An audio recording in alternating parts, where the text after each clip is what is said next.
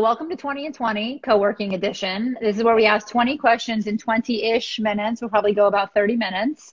Um, the intention is to leave people feeling inspired, informed, and uplifted. I'm your host, Lisa Skye Hain. Uh, in this particular edition of 20 and 20, and during the month of June, I'm connecting with industry experts, operators, vendors, and of course, most importantly, our co-working members who help us to pay the bills. And we're learning how together we will weather this storm. So you know, co-working certainly uh, has been around as a defined term for over a decade now. Executive suites, though, and shared office spaces, so to speak, have been around 30, 40 years. Our industry, like many industries, has really been impacted. Um, and and you know, I believe that co-working will, of course, survive and thrive, which you and I talked about here pre-chat a bit, Felicia. Um, and it's just a question of, of timing, right? And what it's going to take to get through the next six to 18 months or a couple of years. Right. So today's guest, welcome, Felicia Stingone. Hello. Hello.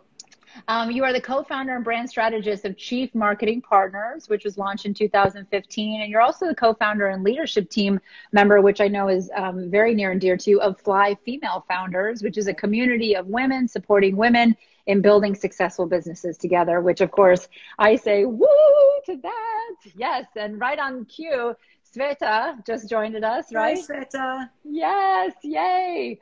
Um, so a couple of quick things about you. You know, I've described you as a marketing and P- a PR guru. Um, you studied communications at Boston University. You did uh, public relations management with Barney's. You were the director of marketing and business development with the 92nd Street Y. Of course, near and dear to my heart, you worked with Danny Meyer at Union Square um, Hospitality Group as a senior managing director of brand and marketing. Um, I, I, look back on my experience working with Union Square Cafe, and, and that hospitality group is very positive, a huge learning opportunity. Um, so I'm so excited to start tapping into to your knowledge here and, and share it with everyone that's joined I'm us today. I'm so excited and, to be here with you. Thank you so much. Yes. So first question, you know, as a as myself, my defined marketing and PR guru, what would you say are the key factors that go into building a stellar brand? It's a really interesting uh, question. I'm going to try to answer it quickly. A brand is is actually a relationship.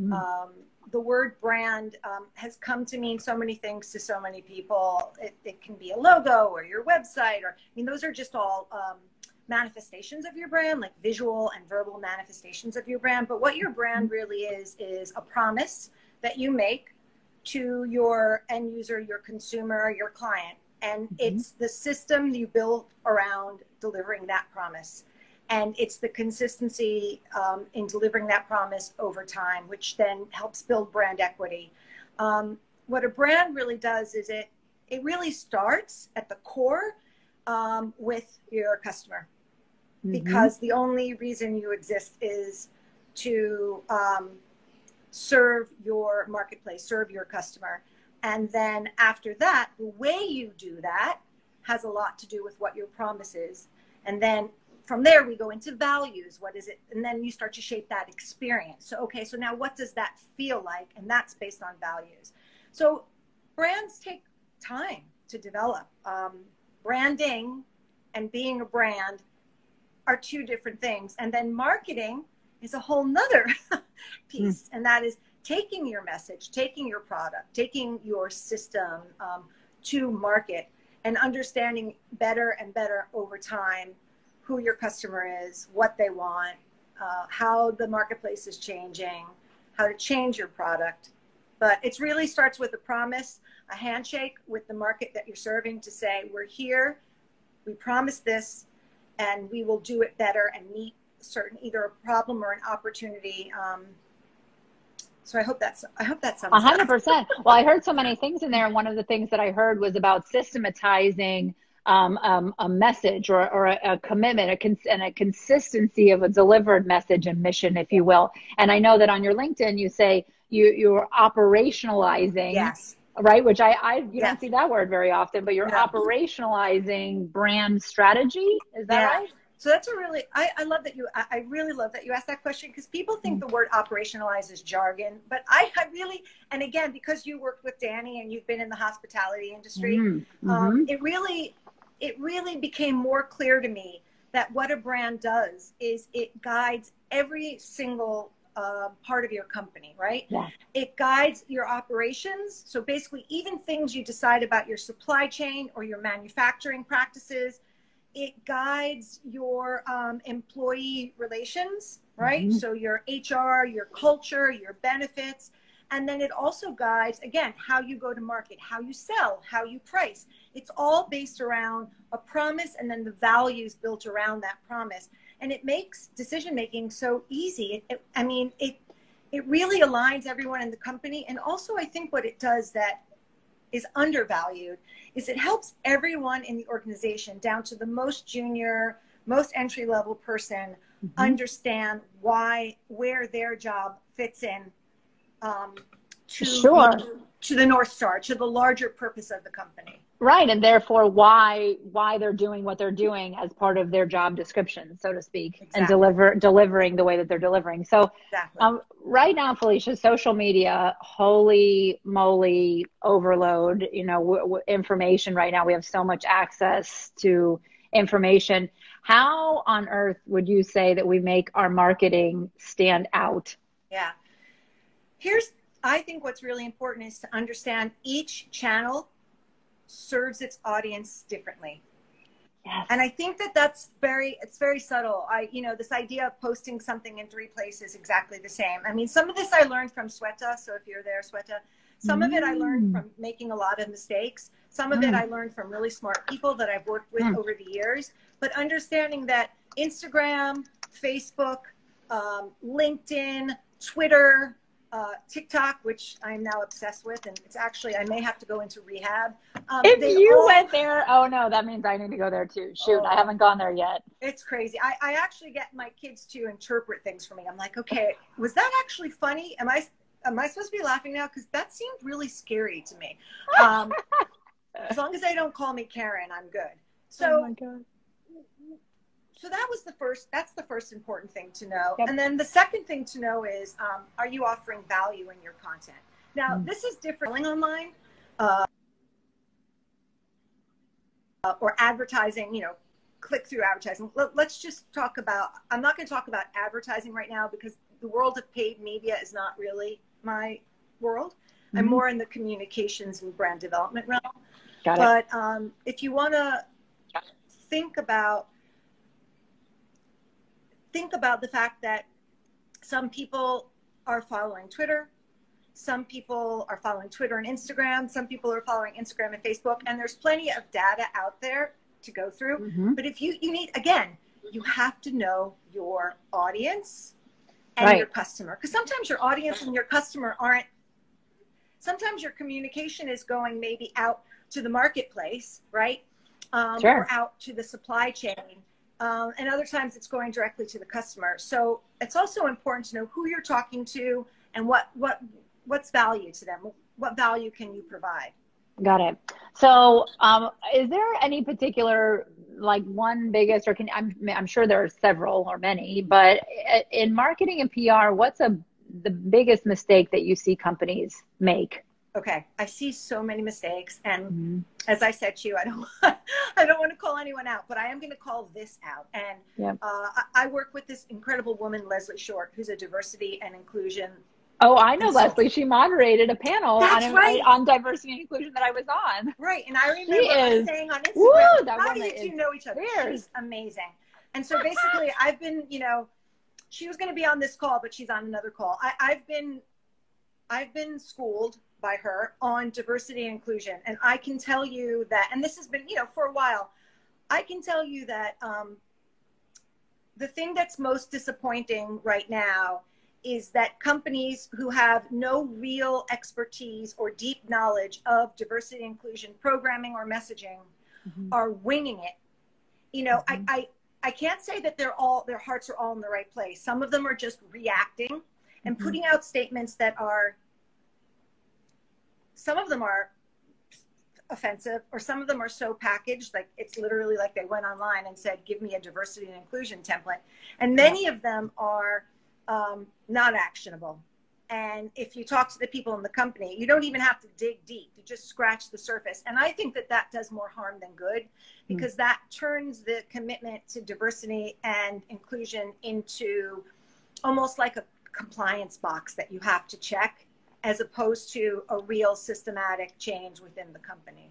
Well, so what I'm hearing from you also is is don't don't be afraid per se. I know a lot of people. There's a lot of fear on a lot of different levels right now, but afraid afraid of saying the wrong thing, afraid of saying too much. And so what I'm hearing though is almost as the as the the marketing guru, right? Because I'm going to keep going back to that. Love that I'm being called a guru. I'm going to give you a crown that says marketing guru. Um, as, mar- as the marketing goddess, exactly. Um, you're saying don't put out a message that you can't back up is ultimately what you're saying, right? And that, that you're not already that you don't understand. Or yeah, or that you're not already in action about and uh, yes. Okay, that you don't understand. Well, and that and that's basic. Yeah. Yeah. That because, feels basic. you know, there's such a big difference between diversity and inclusion.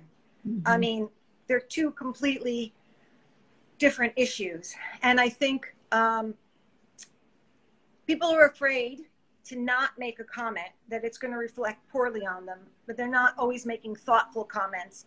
And they're also doing, I mean, I know we've read all about this, but they're going to like the three black people in their organization and creating diversity and inclusion committees mm-hmm. and then putting out a diversity and inclusion statement. Right. Um, I'm really just, I won't name the companies, but there are companies that I love who I'm very disappointed in, and I have been for years because while I love their leadership, they just don't make an effort to be part of the solution to the systematic racism within certain industries. Mm. And yet they have diversity and inclusion statements. And it just feels like I don't even understand. Like, like a miss doesn't feel like there's a connection or an authenticity, I would imagine there. And that's, that's the key word you're looking for there. Yeah. Exactly. So, um, I mean, on that topic of diversity and inclusion, you know, again, we were talking about this a little bit pre-chat. So, how does diversity and inclusion impact an organization that designed itself as a community versus how it's impacting corporations right now? Yeah, yeah, that's such an interesting, uh, it's such an interesting topic because our group, Fly Female Founders, is a community, a self-led community, mm-hmm. and when everything happened, we immediately wanted to make a statement and then we thought about we thought let's wait let's listen let's see let's learn. And it wasn't because we were afraid. It was because we just didn't think we were going to bring anything meaningful to the table yet. We felt that we could bring meaning by facilitating conversation rather than making a statement. Mm-hmm. um, and again our community is very diverse but are we as inclusive as we can be? Are we are, are we listening to enough voices, uh, different voices in the community? Are we weaving those voices into the way we approach our programming? I mean, I would say we have certainly tried, but maybe not maybe not as intentionally as we could. Mm-hmm. And one of the things we realized is in order for us to represent more populations, we need to reach out to more organizations. So mm-hmm. if we're mm-hmm. talking to the same 1500 women, maybe 30 to 80 at a time, we're just keeping rotating the same speakers, then it becomes like an echo chamber, right? Or like a mutual admiration society. And what mm. we really want to do is bring new voices and new faces to the table. Um, yeah. So we need to reach out to more for us, LGBTQ. We need to reach out to more people who identify as women. Yep. Uh, we need to reach out to more um, uh, people with disabilities, as yep. well as our Black and Brown sisters um, I think uh, Black entrepreneurs, Black female entrepreneurs, is the largest growing group of entrepreneurs in the country. 100%. I've read that statistic too. They're making yes. up, I think, something like 91% of new businesses last year were yeah. female, Black female entrepreneurs. Yeah, it's huge. The number is huge. Yeah. So it's certainly a group of people that we we want to be listening to and including, absolutely. yes, in the conversations and, and absolutely. Um, can you tell us about one of your favorite marketing or, or branding success stories? I mean, I'm sure you have many over the last two decades, right? I absolutely loved, um, albeit it was a tumultuous time, loved working with the 92nd Street Y. Mm. Because to me, that is an authentic brand. Mm.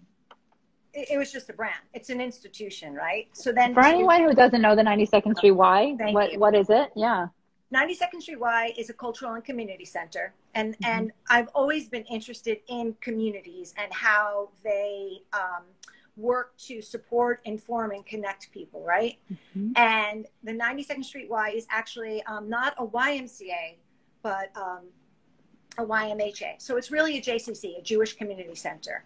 Right. Um, with global reach and an amazing group of people who run it. And now that they're able to digitize their programming, they have an incredible global reach, you know? Yeah. Whereas when we worked there, they could still only really reach the 900 people that could fill um, the auditorium.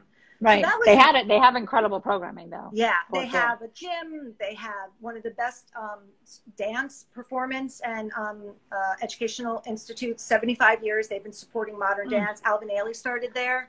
Almost they makes me a little sad though to think about this time of COVID and how what the ramp up time frame yeah. is going to be for them. I remember sure. we had we, we were dealing with MERS when I was there. Mm. Anyway, that was a great experience. And then of course working for Danny and helping yeah. to kind of reverse engineer a parent brand you know, for USHG was yeah. such an honor and such a fun project. When you say reverse engineer a parent brand, how do you mean? I think USHG, the company, always mm-hmm. existed. Mm-hmm. But it was mostly like, you know, Danny Meyer's restaurants, Danny Meyer's brand, Danny Meyer's this, Danny Meyer's that. And meanwhile, there's a deep bench of talent, an incredible organization behind Danny. And he was like, how do I, how do I, as we go to raise money, as we go to, you know, uh, expand Shake Shack, how do we make sure investors and the marketplace understands? Not obviously people in the industry knew what USHG was. How yep. do we turn USHG? How do we build a relationship there? So it would yep. be like knowing. Hmm. I might get this wrong. It would be like knowing Crest but not knowing P and G. Okay. Yeah. Yeah. So yeah. basically, we had to create like the P and G for the Crest. That would be like Gramercy Tavern and USHG. Right, so, right, right. Yeah. So it was really more the expression part. Um, the values, obviously, he had. Again, oh, I think yeah. intuitively and organically, Danny is brand. He understands brand, even though he doesn't like to call it that. And as he tells me, or used to tell me, he doesn't believe in marketing. But okay. Oh my gosh, Danny would say he doesn't believe in marketing. Yeah. But but every time he got PR or press, that's marketing to some extent. I know it's not proactive outreach, but I think what he means by marketing is he means more reaching out.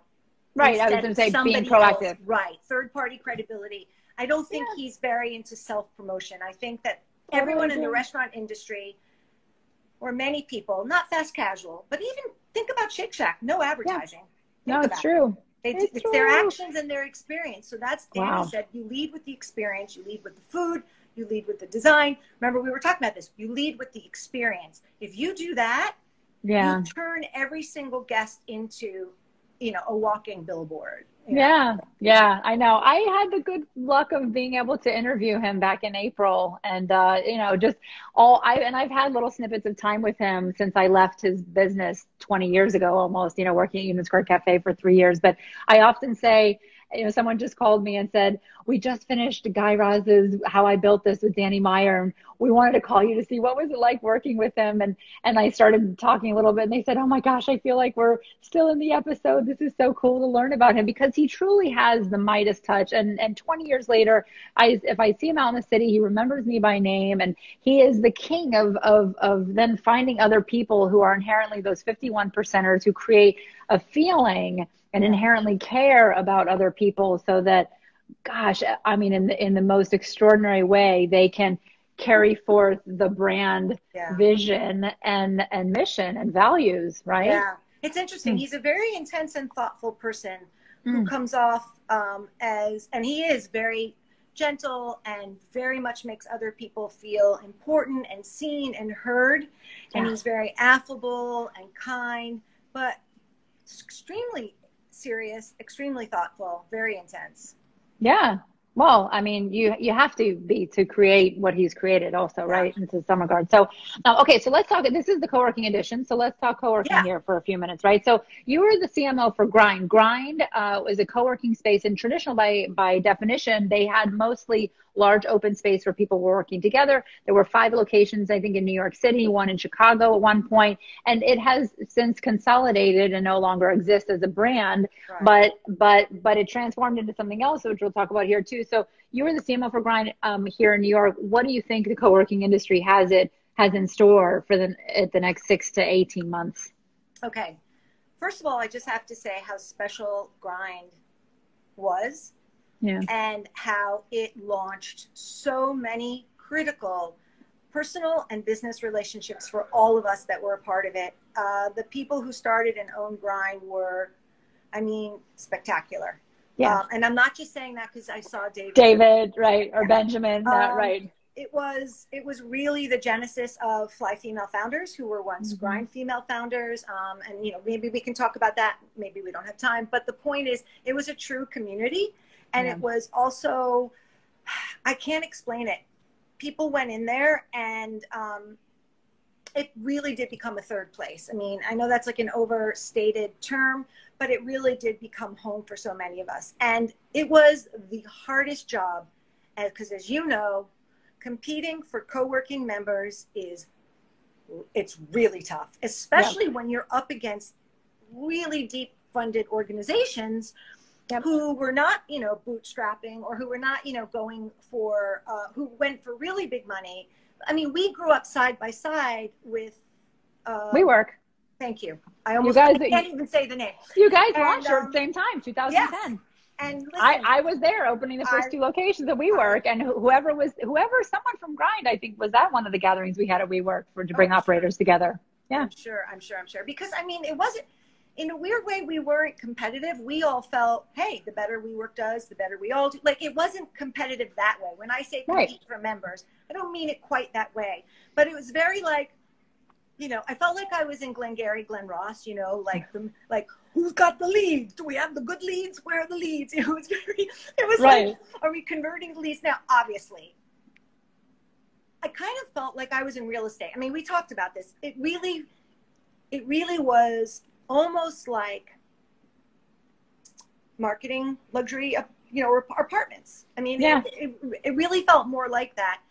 But you felt so good about what you were marketing because you understood that once you converted that lead, that it became it, it, it, was just a very rewarding job very very very tough and you know a lot of digital marketing as everyone knows there's no perfect formula for it right. you can dump right. a lot of money and yeah, you can test, but if you don't have enough money to do the A B testing and to really perfect the message and the targeting, and you've got to be bringing in leads and converting leads, um, it could take a year to get a campaign up. I mean, not a campaign, but to get to the winning campaign. Sure. Um, and so what's the, so what's the future of co-working? Do you think so here in the next the future, year ahead? I I am maybe wildly optimistic. But mm-hmm. I do think there's going to be a critical place for co working. I don't know that it's going to be what we thought it was going to be in the beginning, like it's going to change everything, you know, but I think there is actually now a really important place in the ecosystem because, and you and I talked about this, and I know that um, somebody else has already talked about this, someone much smarter than me, but I do think that that we are working from maybe four different places now, right? We're working from home, right? Um, we do occasionally have to go to an office or the headquarters. Maybe never, but we do have to connect with it. There will be satellite offices, yep. which you know could very likely be in a co-working space. And then many of us cannot work from home in the traditional sense, either because our spaces are small, or because our children at home, or because we're taking care of a disabled parent, or our husband is working. I mean, we don't all have the luxury of having a home office. Yep. So there are, and, and it's lonely. It can be very lonely and very depressing, as we all know now. yeah. So there will be a need to check in for community and uh, a quiet space for oneself. The question will be, what will that look like? What what slice of the pie will co-working get? Yep. How will landlords? There's so many moving parts and pieces um, yeah. that it's going to be a constant innovation, constant um, it's almost like you know it's almost like the need to respond is going to be Sveta just wrote she misses she misses her morning chai at uh, at primary. Sorry to interrupt. Wait, the need I know I miss I miss you too, Sveta.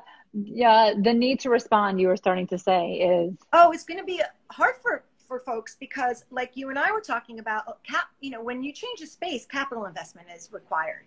Yeah. So yeah, you know, again, it comes down. That's what's tough. It's what's tough about the co-working, but about anything in real real estate is a capital intensive uh, business, and it's why Industrious, you know, who's on the the coattails of WeWork in terms of really building a brand, certainly here in the country, with now 100 locations.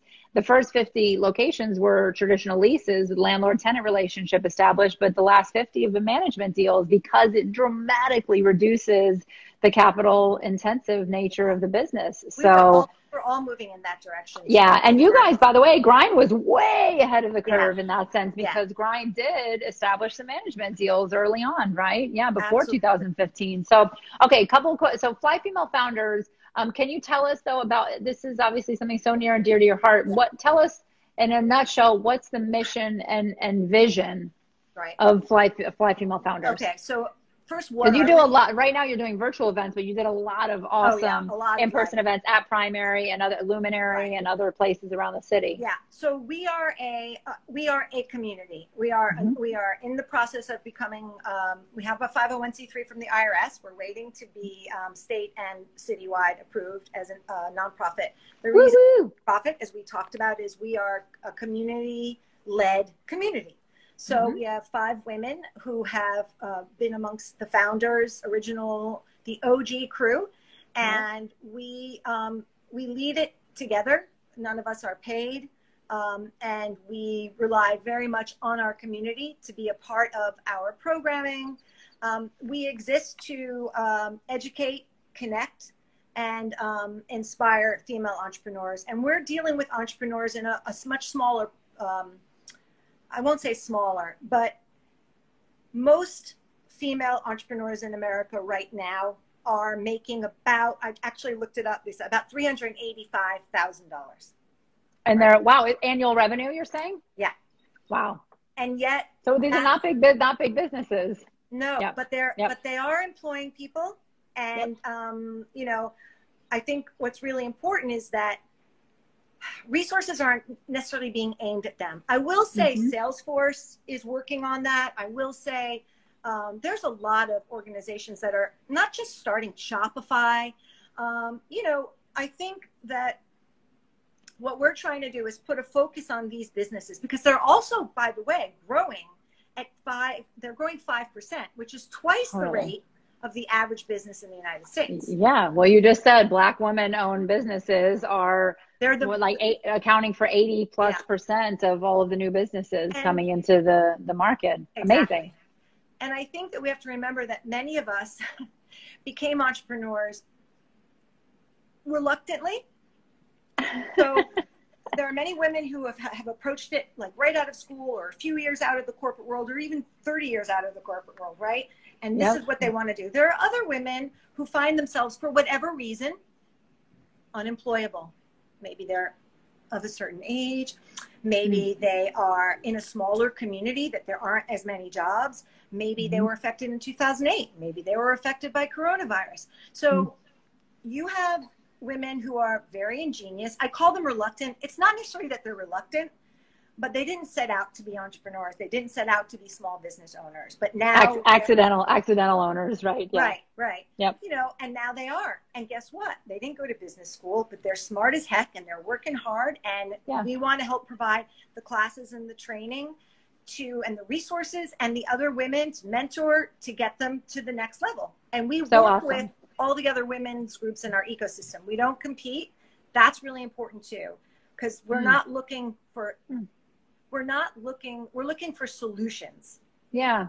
Lean know? into lean into each other. Exactly. Bring solutions. You must have hundred hundreds of attendees at this point. I mean you've done so many events. So do you yeah. have formal members? Yeah. Not yet. We haven't really set that up yet. I mean oh, we call but that's coming. we call ourselves the turtles because we've been at this since uh, 2015 thanks to grind. As i said we started as a small community group that the marketing uh, team put together actually yep. it was the founder benjamin Dyett who came up with the idea and yeah. i just need to give him credit so he's one of our advisors we um, started it it's just a community within a co-working space and it was like mm-hmm. a brown bag lunch thing and it just kept going and more and more women came now our mm. events can get up to 80 women I know we couldn't even fit all of all of you in, your, in our biggest conference room. I know, geez.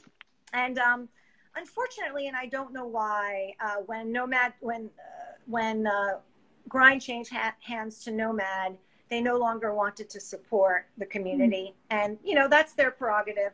So Look, and maybe it was a blessing. You came to primary, you found Luminary, which, by the yes. way, right? You know, we found Luminary. We found Luminary is a female, female founded, right? Female uh, bound community, right? How yeah. wonderful. Yeah, that's why we called ourselves Fly because we flew around from co-working. We were so welcomed and so embraced by all of these co-working spaces that were so good to us. Serendipity. Um, it's great. Of course, primary. Wonderful. So that's our, you know, that's what we're doing. Awesome. And so, how often are your virtual events right now that you're hosting? Our virtual events are about twice a month. Um, okay. We used to have once a month. Uh, they usually have anywhere between 30 and 90 women, depending on the topic. They're about $15 a session. Cool. And we also do thing, uh, something called the on the fly workshops, which are hmm. really deep dives. So like maybe a two hours on SEO or two hours on content, Ooh. two hours so on pivoting your business. Go to flyfemalefounders.com though. Dot Everything's org. listed there. Dot org. Thank you. Flyfemalefounders.org. Okay. To learn more. Um, no, here's another question. See, I told you we'd be able to talk for an hour and a half if we wanted to be hard to keep it in 30 minutes. Um, what, what, uh, the question I have for you, because you and I both are impassioned obviously about being a female business owner. By the way, congratulations to Emily who uh, is getting a little push to grow her business as a result of coronavirus sooner than you expected. And and and wonderful. Maybe that's a blessing in disguise right? That that that this is the push you needed and we wish you the best of luck of course with that. Um, you have now had interaction with so many women business owners over the last five years and I was saying to you, what's the right question to ask you? But that was what I ended up saying is maybe the right question to ask you is what's the right question to ask you about women in business yeah. and, and what do we need to know right now? Because I know we talked about fundraising is incredibly yeah. difficult, um, which you know I've gone through myself. What's the right question to ask you about women in business? I think the right question to ask is well, let's put it this way. What have I learned? Right? Yes. That's the question. What have sure. I learned over the past few years focusing on women in business?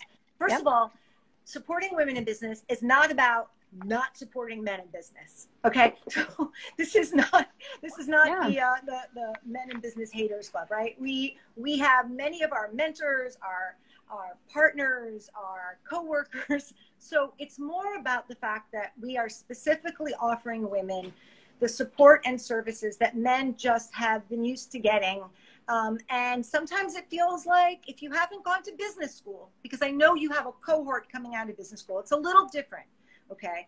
Because um, we have business owners, entrepreneurs. You know, an entrepreneur is different than a small business owner. You know, mm-hmm. who's different from a solopreneur, who's different from a side gigger. There. So let's talk about this diversity and inclusion. You could have a room full of white women business owners, and they might have nothing in common other than being white and being business owners. Same goes for black women, same goes for South Asian women or yeah. Asian women. You know, the thing that we have in common is our experience as females. But in our group, we're all in different industries, right? We have different backgrounds, different points of view, different supply chains, you know.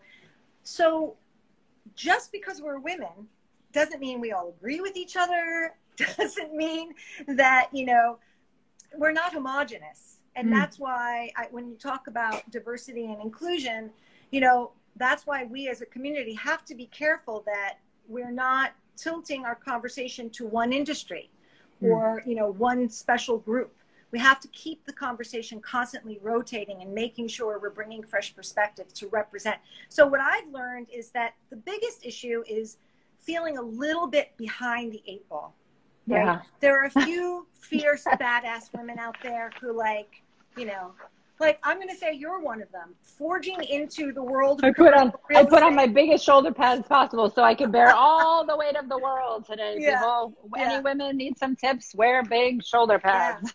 Yeah. yeah. it's all about being brave. You know, whatever that takes. Whether it's like, you know, doing your your your uh, body language exercise in the morning. No, I'm only kidding. Yeah, yeah seriously, all, standing standing in the gesture of joy, which is also yeah. known as the power pose, yes. right? Try to try to feel like shit while you're standing like yes. this. It's not possible. My husband, my husband you know, Oof, I love. Look at that! Um, I love it. But I think the thing that you know, we're not all the same just because we're women, and you know, I think sometimes we all forget that, even women. Mm. You know, mm. you know, yeah. we all forget that we need to understand each other's experiences. The commonalities mm-hmm. are there. For example, we talked about, you know, raising money is just one of the hardest thing for women. And Yeah. we all have to really focus on that. It's Yep. not that we should only be getting money from women investors. I mean, just, I don't get it.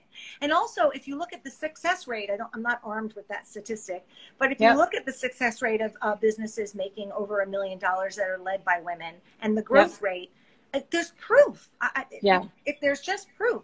Um, but what I would say is, um, last point um, is I think that one of the things we we try to help each other do is talk about uncomfortable things. So we did have one panel which was working in, in a male dominated industry. So we had women from construction, food services, food services and safety, um, architecture, investment, and everyone said that they had to work twice as hard to earn the trust, respect, and the credibility. Yeah, yeah. I'm unfortunately not uh, not surprised to hear that. Um, I have um, I have two last questions. So I have one quick one quick question, and then one's going to be a fast answer pre precursor to the fast answers of the lightning round.